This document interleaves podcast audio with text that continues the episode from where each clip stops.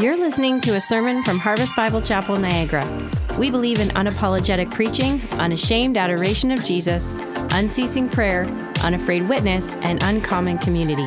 If you have yet to do so, we would love to have you join us for worship and God's Word on Sunday mornings. For more information, visit us online at harvestniagara.ca. Thanks for listening. Thank you, Father, for the moment that we can come in here and focus our hearts and our full attention on Jesus Christ.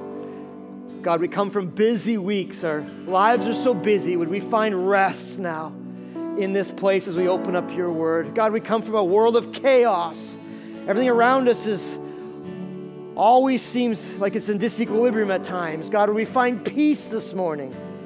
Just give us peace today, God, as we come and we worship you and we open up your word. Father, we know rest and peace only come in the presence of the living God. So, oh, Father, would you come now upon us and would you pour your spirit upon us? Would you allow us now to have open eyes and open ears? And not just to be hearers of the word, but, but to be doers. May you speak and may you apply all these things to our lives today in Jesus' name. Amen. Amen. You may be seated this morning. You can turn from your Bibles to Mark chapter 6, verses 45 to 56. Mark 6, 45 to 56. If you don't have a Bible, if you're new here, please stick your hand up, and uh, one of our ushers will give you a copy of God's Word. This is our gift to you if you don't have one at home. Uh, let's uh, get to Mark chapter 6, verses 45 to 56 today. Another message I believe that God has for us in our lives that is going to be meaningful and impactful. Let me ask you this as you get there. You ever been stuck before?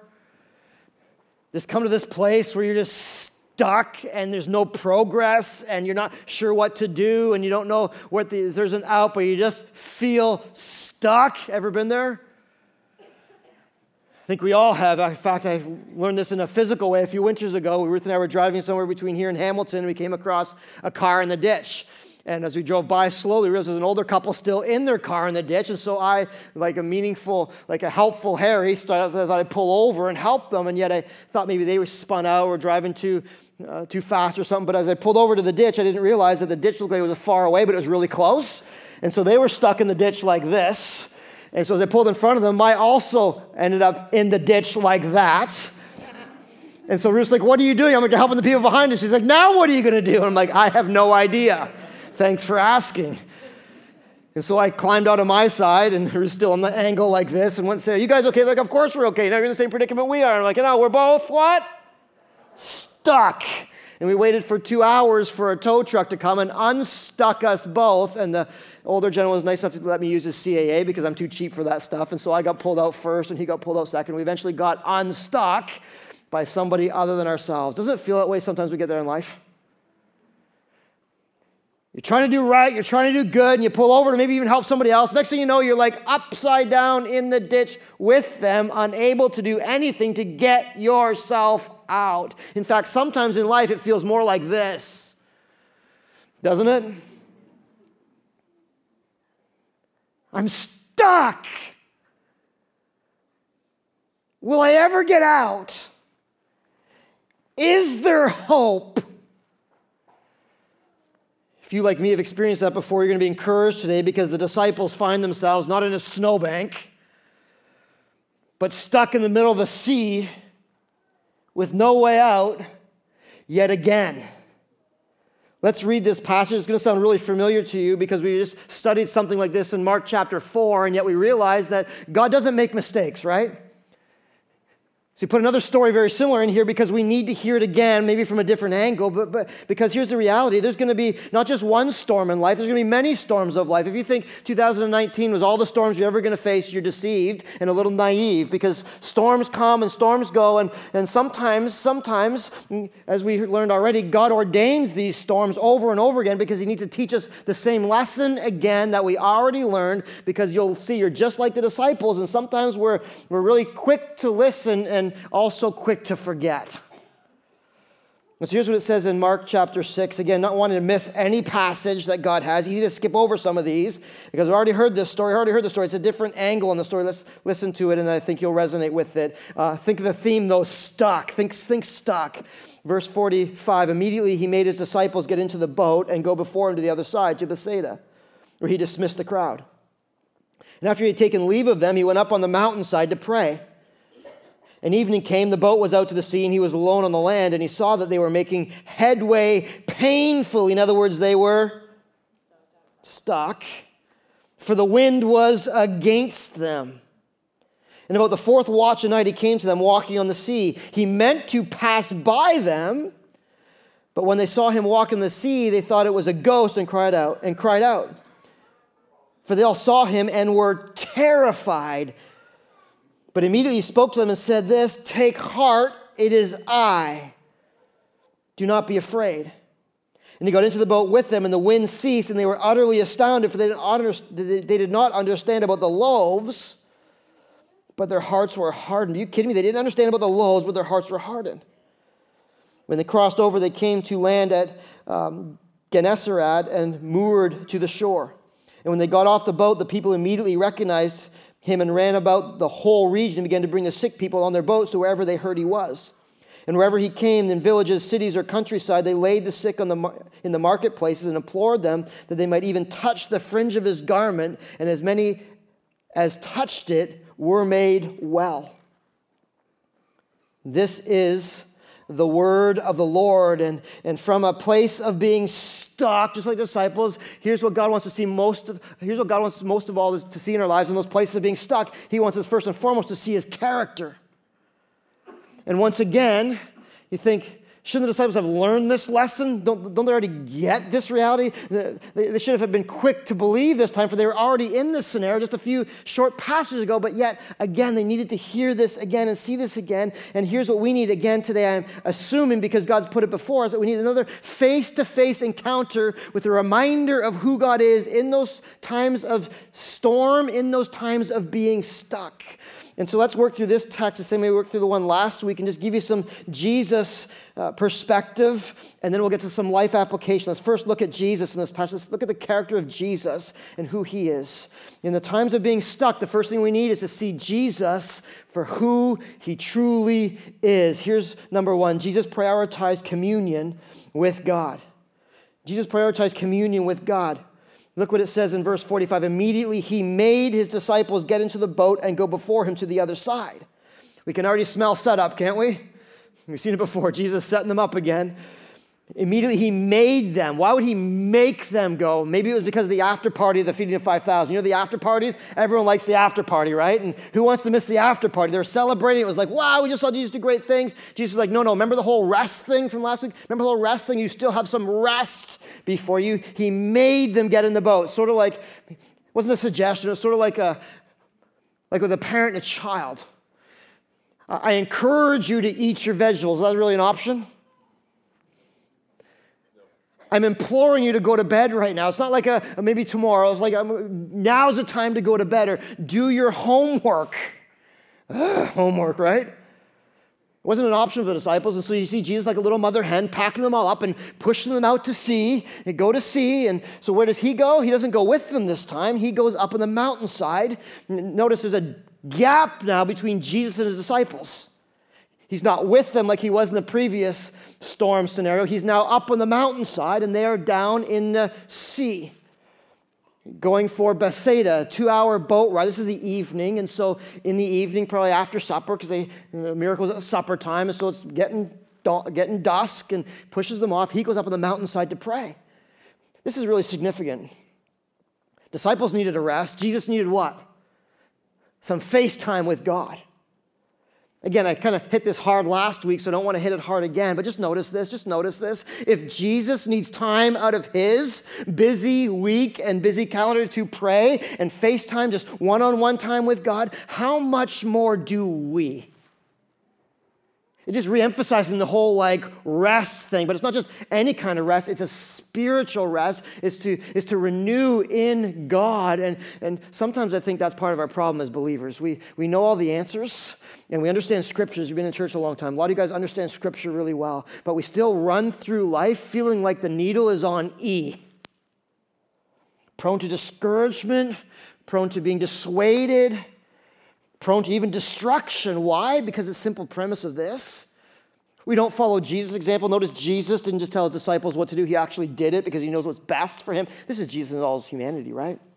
But why do we run on E, like barely scraping by because we fail to follow the simple principle of rest, but more than rest, getting one on one time with God Himself through spiritual disciplines, through the Word of God, through prayer. Jesus is right now like, I need my time with God to pray.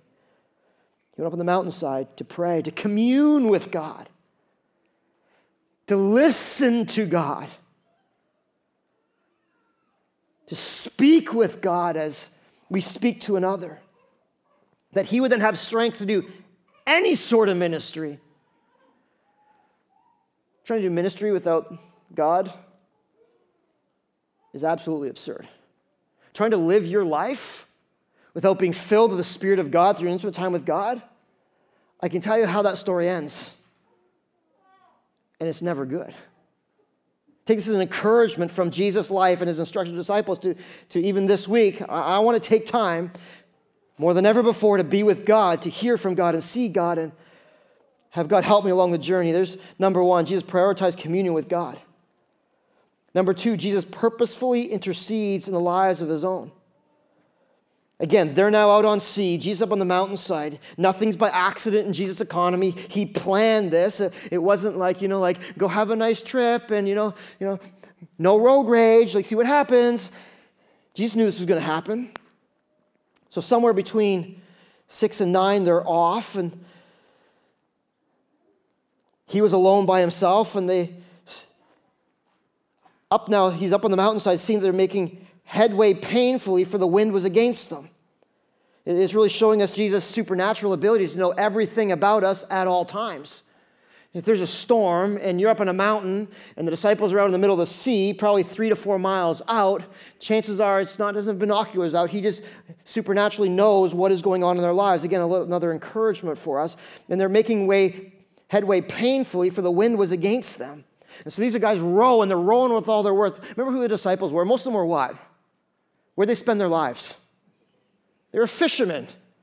Four to seven of them were fishermen. So they, this should not be an abnormal reality for their lives. And so they're rowing with all they've got. And, and you got to notice the, the, the, the, time frame here. This is around the fourth watch now, then Jesus came to them. So, what's the fourth watch? Well, there's four watches in the Roman night. The first watch is from six to nine, second watch from nine to midnight, then from midnight to three, then from three to six. So, they left in the first watch. This is now, get this, nine hours into their two hour journey. You don't think Jesus knew that they were in trouble like at eight o'clock the night before? Oh, he knew. But he waited till the early hours of the morning then to come to them and meet them on the sea. I think by this point, their gut instinct would be oh no, let's call out for Jesus. Maybe a little flashback. Hey, we've been here before. You know those deja vu moments? Haven't we done this before? You think they would clue in at this point that we've done this before? Maybe it's a good time to call for Jesus. Remember the last time in the storm and he was with us in the storm? But just like us, right? The, the last time seems to be forgotten really quick when it's this time. Remember how faithful God was to you? I don't remember that right now because all I can see is what? The storm. So Jesus comes to them. Notice they're not calling out for Jesus, they're not looking for him. He comes to them walking on the sea. He meant to pass them by. And you're like, what in the world is this happening? Jesus, you got to see the supernatural reality of this. Jesus up in the mountain. If there was a storm on the sea and we knew our friends were out in the sea, we wouldn't know where to look for them, right? Where you even start? It's like a needle in a haystack. Like, get out the GPS. Jesus is like lasered in. He's like, I know where to find them because he's God and he's walking along, and it's like he's going to walk right by them. So they're rowing, they see this guy walking by. They're like, "Wait a minute! Isn't that why would Jesus? Why would Jesus walk right by? Was it because he wanted to prove a point? Was it because he was going to grab the front of the, the bow of the boat and drag him to shore? Was it because he was waiting for them to actually call his name? Or was it more like Moses? Remember Moses when he came off of Mount Sinai and he asked to see the glory of God, and the glory of God passed him by? Remember that?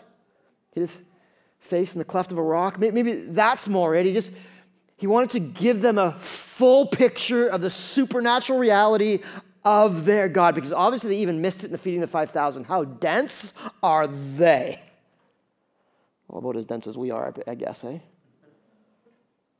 And so Jesus in this point is he's, he's going to pass them by. We're not exactly sure why, but I believe it's because he wants to give them a full glimpse of the glory of himself.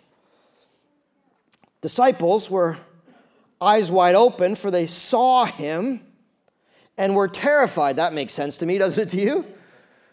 In the middle of a sea of storm and some dude is walking by. They thought it was a ghost, probably, and back in this day, they assumed that ghosts at night were for some sort of destruction, like the ghost of death. And they're even more terrified, terrified. I think we understand what that is. Ever been, again, using the snowstorm analogy because we don't usually find ourselves in the sea unless you're close to a boat, but you ever been in a snowstorm and all of a sudden your car starts doing the spins? and your life is before you and you're holding on for dear life and you're white knuckling it and you're like, I don't know how sure this is going to end. And all of a sudden your life flashes before your eyes and you're that panic, that moment of truth. You ever been in one of those, been terrified? We've all been terrified, right? I used to love terrifying my sister actually when I was a kid. You know, you hide beside her bed. She'd say goodnight, and then half an hour later, you'd be like, good night! And she'd be like, she'd levitate almost. And then she'd be like, her no voice, and all of a sudden the blood curdling scream would come, and the chase was on. That kind of terrified, except before the blood curdling scream could come, before the blood curdling scream could come, Jesus speaks. Jesus speaks. Look what he says. I didn't think it was this loud, like, come on, guys. It was more like this, like, take heart. It is I. Do not be afraid. Take heart simply means be courageous. Like, come on, boys, like, buck up. It means to be of good cheer. It's almost like a don't worry, be happy. How can you be happy in the middle of a sea with a storm raging, exhausted from like rowing to get nowhere, terrified for your life. How could you ever have courage and be of good cheer? Only one reason because Jesus is near. When he says, It is I, it's again equivalent to him saying to Moses, It's the I am. I am here. Don't fear, the I am is here. The all encompassing Savior is here. The self contained God who is sovereign over everything, He is here. The holy God of the universe is here. Not sure why, but Matthew records this about the story and not Mark. Uh, Matthew records that Peter, Peter says this. Remember Matthew chapter 14, verse 28? Remember impetuous Peter? He's, he's, he's such the bull in a china shop. I kind of love him because I can kind of relate a little bit. But he's like, oh, yeah. Lord, if it's you, command me to come on the water with you. And Jesus said, Come. So Peter got out of the boat and walked on the water and came to Jesus. Remember, the, can you imagine the rest of the disciples at this point? Like, not only see Jesus in the water, now Peter's there too. Only to have Peter look at the wind and the waves again and become afraid and terrified and he began to sink because his eyes got off Jesus. And then he cried out, Lord, save me. And so Jesus immediately reached out his hand and took hold of him and saying, Oh, you have little faith. Why did you doubt? Only to pick Peter up, put him in the boat, and then get in the boat behind him. And then the wind to cease again. I think maybe Peter didn't get in this passage because if you know the writing of scriptures, Mark wrote under the tutelage of Peter. And either Peter didn't want to be the center of attention or Peter was too embarrassed to include this because he was the buffoon who actually jumped out of the boat and sank. But regardless, Peter has great faith, but it's nothing compared to the faithfulness of God. Whether you have great faith or have no faith, that God is still faithful, as we see in this text in his son Jesus. And so the storm stopped, party's over, the sheriff's in town.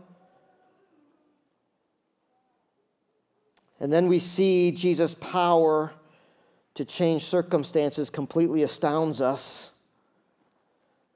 We have to make mental notes of these because these are all going to apply in our lives. In just a few seconds here. But Jesus' power to change circumstances astounds us. If there's ever a circumstance this he should not be able to change, this is one, and yet he does in magnificent ways. So when Jesus gets in the boat and the wind ceases, I think probably now all those moments of like, oh yeah, we have been here before with the exact same result. And they were once again utterly astounded. They were in awe. Astounded is more of a like a worshipful, like lift your hands in the air, get down low. They worship Jesus, for they did not understand about the loaves, and their hearts were hardened. All of a sudden, everything now is starting to make sense. Oh yeah, even the night before that was because. How can you not make sense of that? Because Jesus has to open your eyes, has to open your heart. And we have to be willing sometimes to let them be opened and not so short sighted we don't see the full picture of Jesus. And they were in awe and they worshiped, and their hearts were becoming soft. So they crossed over and they came to the land at Gennesaret. And all of a sudden, everyone's realizing all that's happening, and they're still reeling. The people are still reeling from the miracle of the feeding the 5,000. The Jesus fame is being spread, and people from the whole region. So the, uh, the people, the, the, the, the rich and the poor, and the, and the scholarly and the uneducated, everybody's coming, right? They're all different races. They're all coming. They're, they're chasing after Jesus like a Black, a Black Friday deal kind of thing. They're flocking, but they're not looking for a Black Friday deal. They're looking for Jesus to heal and they bring them in the marketplace. They're made into hospitals, and so much so that anyone who even touched the cloak of Jesus were being impacted by his power. This is taking all the miracles to another level. This is taking the miracle of the calming the storm earlier to a whole new level. Now he didn't just calm the storm, now he's walking on the water and tracking the disciples down and calming the storm. Now he's not just touching people to heal them, they're just touching him and they're being healed. What a wild picture of Jesus Christ. What an awesome God we serve. Again, such a common story, but don't miss the significance of it. I want to propose four applications for us today that we can take home with us, especially when we're just like the disciples in one of those stuck places. If you're not stuck now, you will be there. God ordained be there because God wants to show you a glimpse of his glory in greater ways. How does he do that? Sometimes it takes us being absolutely stuck to stop this rat race of life, to get beyond ourselves and finally fix our eyes on Jesus. Here's the first thing I want you to see from this text that Jesus loves to reveal glimpses of himself in my life. Jesus loves to show us the glory of himself in all circumstances of life. And I love the book of Mark because of this. Jesus is not a God who's coy, he's not a God who plays hide and seek. Jesus intentionally identifies himself to his people and continually reveals himself to his people.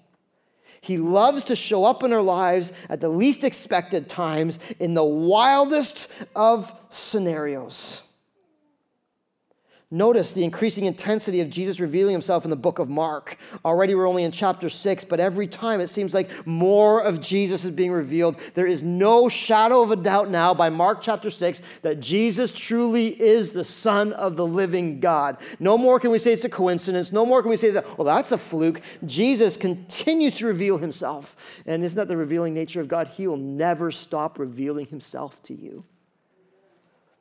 For those of you who think that Jesus is a one and done God, and now I've seen his glory, and I remember that moment I got saved, and it was such a great time, and, and I saw Jesus, and my, the lights went on, my spirit was filled, and man, I have this revelation of Jesus that I'll never forget. Let me encourage you with this. It's not just a revelation of Jesus I'll never forget, it's an ongoing, God loves me so much, he's never gonna stop revealing himself to me in my life. You're not done experiencing Jesus yet.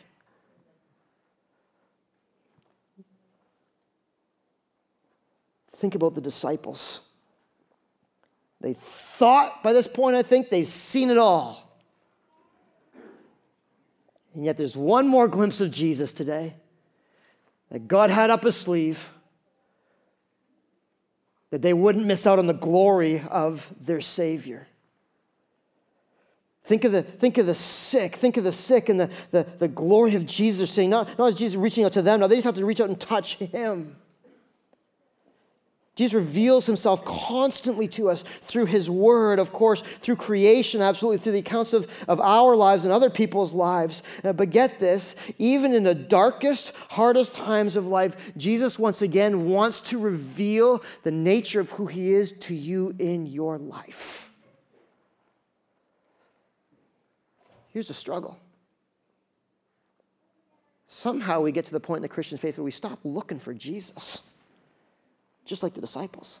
Or we start believing that I've encountered all I need to encounter about Jesus and that now it's just me to fight through for the rest of my life. Can I encourage you with this? God's not done with you yet.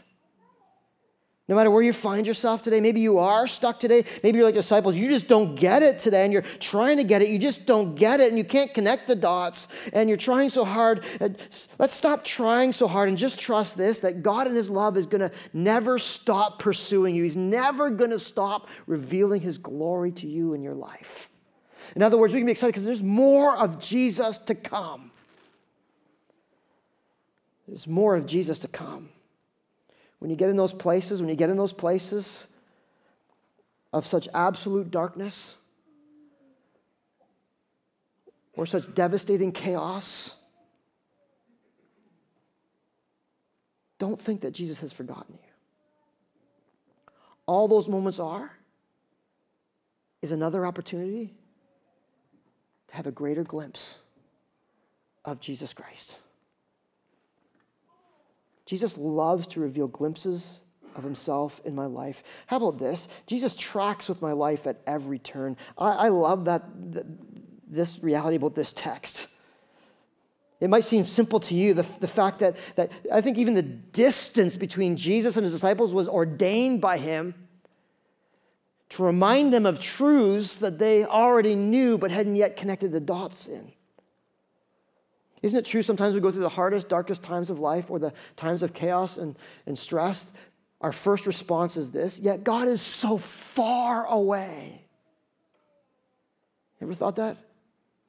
This is so hard. How can God say He's close when He seems so far away? I can't handle the pain, and you got to relieve it. Where is he? I want to tell you this today from this text that even though it seems like he's far away, it seems like you're in the sea and he's on the mountain, guess what? He is as close now as he has ever been. God can get from A to B in a nanosecond. And God's not forgotten you. In fact, he's tracking with you every step of the way. Things might catch you by surprise, they never catch God by surprise. Romans chapter 8 tells us what can separate us from the love of Jesus. You're telling the disciples in the boat at that time, man, Jesus, remember last time he was in the boat? It's easy to believe he's in the boat. Now he was in the boat. Well, I don't think that applies anymore. It still applies. Matthew, or sorry, Romans chapter 8. What can separate us from the love of Jesus? It says nothing can. Famine or death or nakedness or sword or trial or tribulation or storm or even being stuck. When they thought Jesus was further away, he was zeroed in. You have to appreciate this about the story everything is Jesus' initiative. Everything in this is Jesus' initiative. The disciples, like us, truly had nothing. They had nothing. Rowing their merry way, struggling along, too stubborn or too dense to call out to Jesus. They're just trying to do their thing. And look what Jesus does. He initiates the whole pushing them out to sea. He sent them, he saw them, he came to them, he invited Peter out of the boat, he rescued them, he eventually joined them, he calmed the sea, and as we see in John, he actually instantly got the boat to shore. And even healed just by simply being present. What a picture of Jesus Christ. Now, I may lose track of him, but he is never going to lose track of me. You can let go of the oars. You can start plugging your nose thinking it's the end. And Jesus is never, ever going to give up on you. Family gets hard. Where is he? He's right beside you. Business decisions get more intense. seems like you're all alone. You're not alone. The internal restlessness increases. Psalm 121 tells us that God tracks with us. He watches over our coming and going. He never slumbers or sleeps. He's always alert. He's always on guard, night and day, regardless of circumstance or scenario. You know this that God knows and He cares, and He closes the gap in an instant in His time when you need Him most.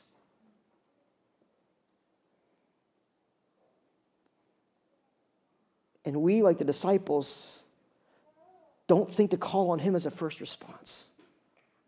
We call our moms, we call our friends, we call our pastors.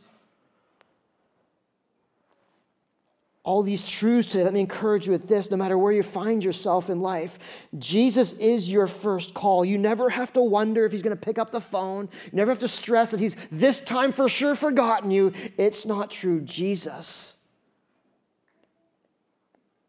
as far as he might seem, is as close as he's ever been. Some of you need to hear that this morning. I know some of the trials you go through, you write them on your prayer cards, you talk to us about them, we pray for you on them. I know it feels like your prayers are hitting the floor, but they're not. They're reaching the heavens. Why is Jesus not rescuing at 8 o'clock and leaving until, till 4 in the morning? No idea, but it's ultimately to show you a greater glimpse of who He is. Don't miss the glimpse. In the turmoil, don't miss the glimpse. In the, in the chaos, don't, don't miss the touch of Jesus. Like a good lifeguard that cannot watch someone drown on his watch, Jesus is your lifeguard that will never let you sink on his watch. Here's another one. Jesus gives me hope when I can't see an out. Jesus gives me hope when I can't see an out. Stuck, limitations, lack of progress is also divinely appointed in our lives that we can see Jesus and even grow in our faith and a greater awareness of who He is and see the totality of Christ in our lives. Sometimes when we get stuck, here's the questions we ask What's wrong? Maybe nothing's wrong today. How can I fix this? You can't.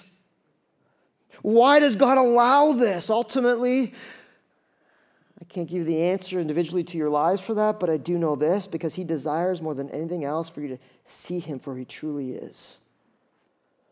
Ever been in that place? Man, you're making zero headway, and it is so hard. And the season isn't actually ending anytime soon. And you look forward and you're like, but I don't think it's going to end anytime soon.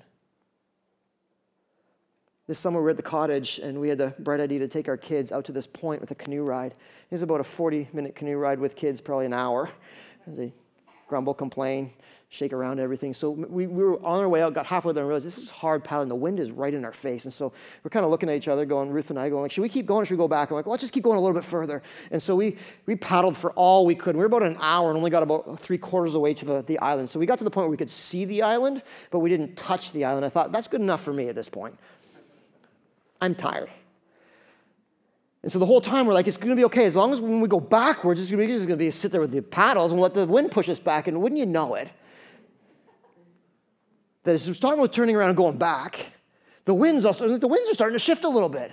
And as we turned our canoes around, the winds like had totally shifted. We're actually coming against us again. And there's moments in that paddle back where I'm like, we're not to make it.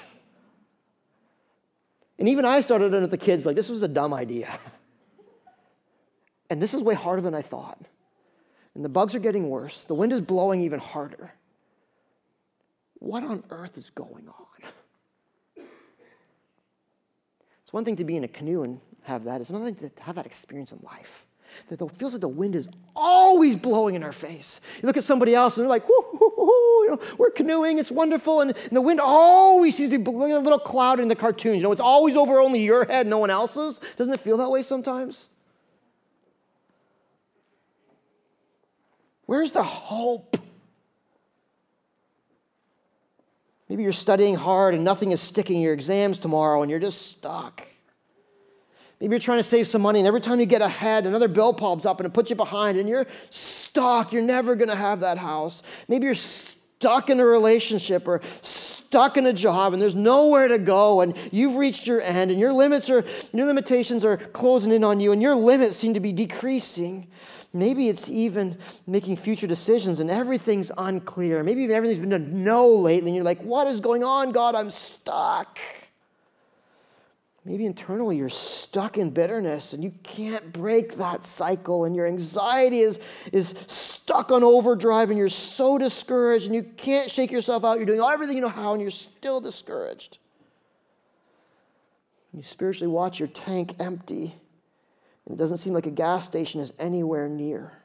Even the word seems, when you're stuck, even the word seems hard, doesn't it?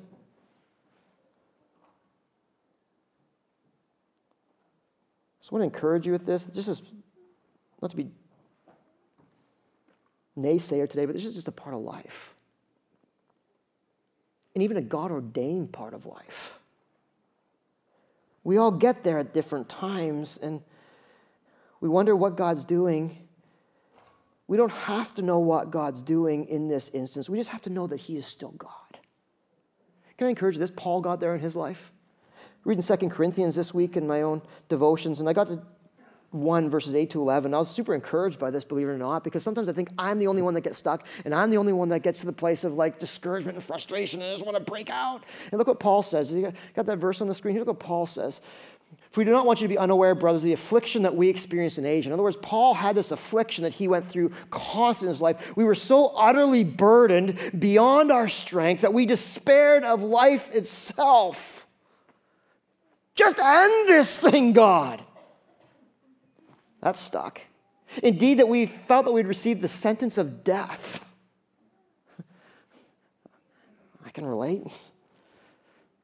But that was, why is this? Well, God gives us the answer here. But that was to make us rely not on ourselves, but on God who raises the dead. It's to get us to the end of ourselves.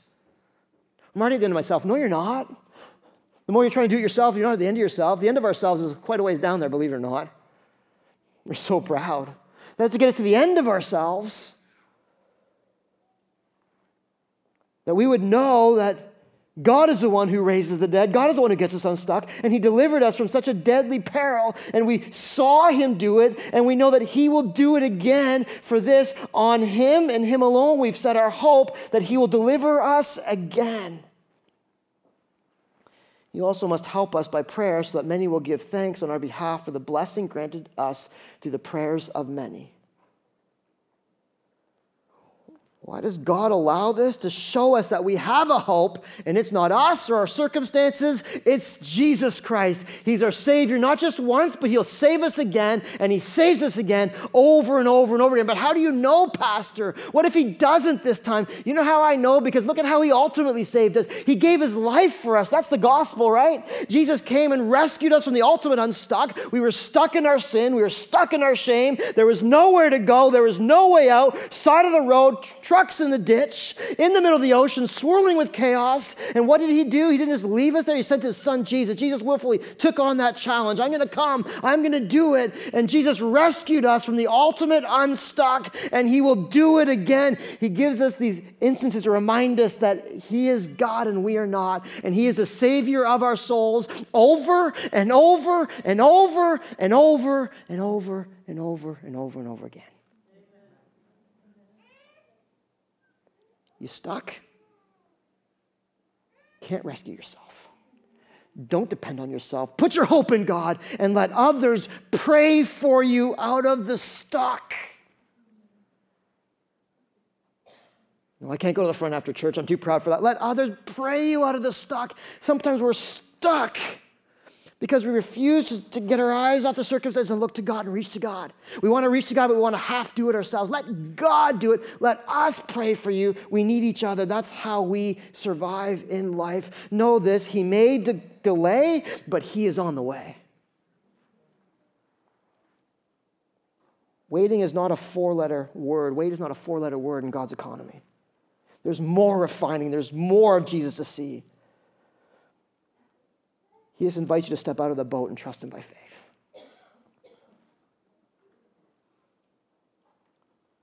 And His greatest desire is to climb in your boat and see you through the storm. No magic formulas today. I snap my fingers, read this passage, your storm is over. Your storm might not be over. But God is closer than you think. Don't give up hope. Don't pack it in. In faith, in patience, rest in the faithfulness of God. He's tracking your boat. He's in the middle of the storm and he's not done writing your story. Jesus is all I need in times of desperation. Jesus is all I need in times of desperation.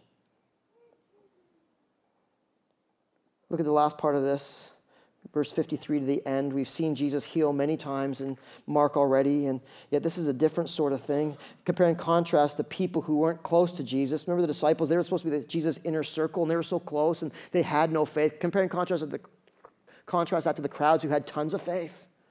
They're tracking, they're not worried about Jesus tracking with them. They're tracking with Jesus and, and they're bringing everybody they know to Jesus to be healed. And, and, and, and sometimes it's just a touch of Jesus that can heal us. They had greater faith, they clamored for the touch. Crowds knew where to go. Where Jesus goes, I'm going. They're humble enough to put their agendas aside and get to Jesus trusting that just a touch of His was going to satisfy all of their dilemmas. Notice in this, it wasn't even the people who needed Jesus the most that were getting themselves to Jesus. They were relying on others to get there. Just like the passage says in for 2 Corinthians, it can only happen through the help of others.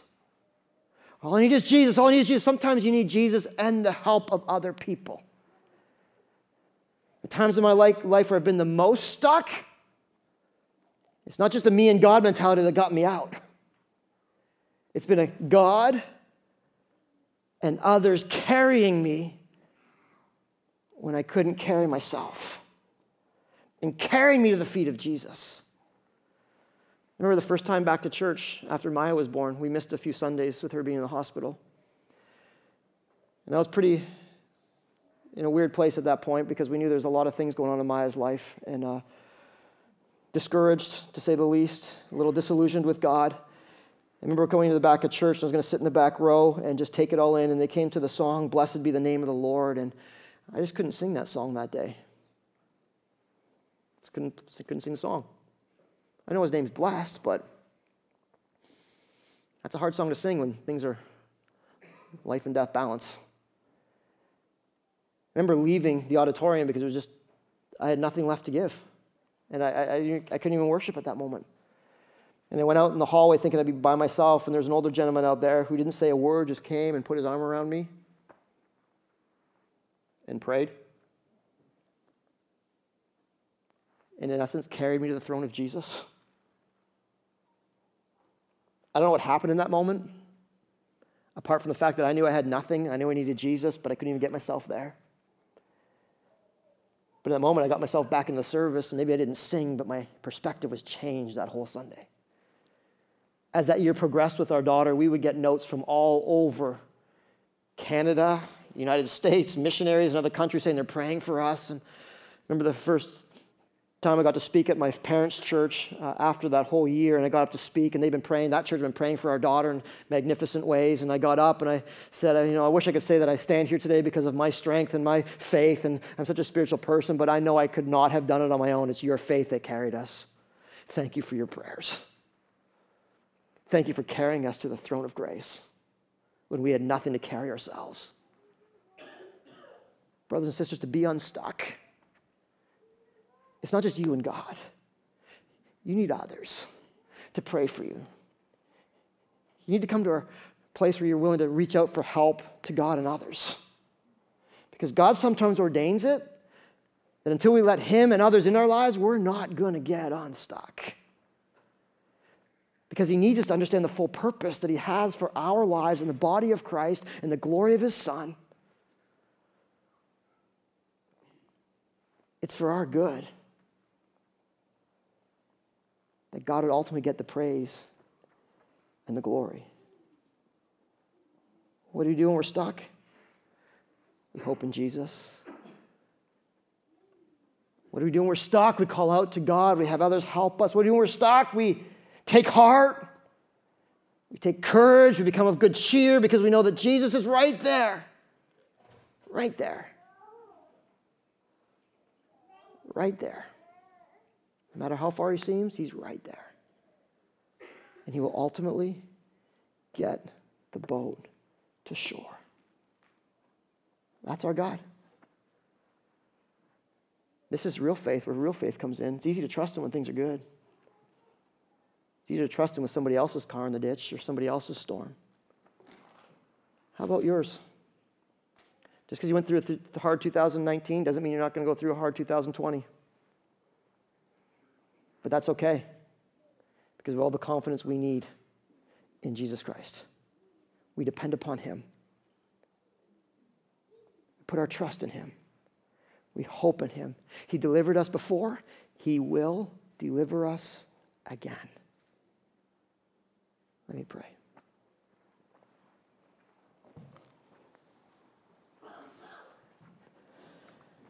God, these texts are so familiar. But yeah, I know, God, you ordained them because we are like disciples and need to hear the message again. Speak to our hearts today, oh God. Fill us with hope, oh Father. May we not sit on the sidelines in despair, looking how other people maybe have it better than we have. Instead, oh God, may we come to Jesus. May we surround ourselves with godly brothers and sisters who can carry us to the throne of grace when we can't carry ourselves there. Oh God, help us to see the glory of Jesus again. We believe, oh God, we believe. Give us faith beyond ourselves today. Open our eyes just to see clearly the person of Jesus Christ. Open our hearts to believe and to loose our feet to run after you with all that we have. God, for those that are stuck, oh God, for those that are stuck and they don't see a way out, and they're tempted even today to give in, to give up, to throw in the towel. May this, Lord, just carry them just one more day. May this, Lord, give them courage to look to Jesus. And may you give them, even now, God, even now in this place, you give them a glimpse. Just a glimpse of your character, your love and your faithfulness. Thank you, God, that you've never lost one yet. And your word promises you never will. In Jesus' name.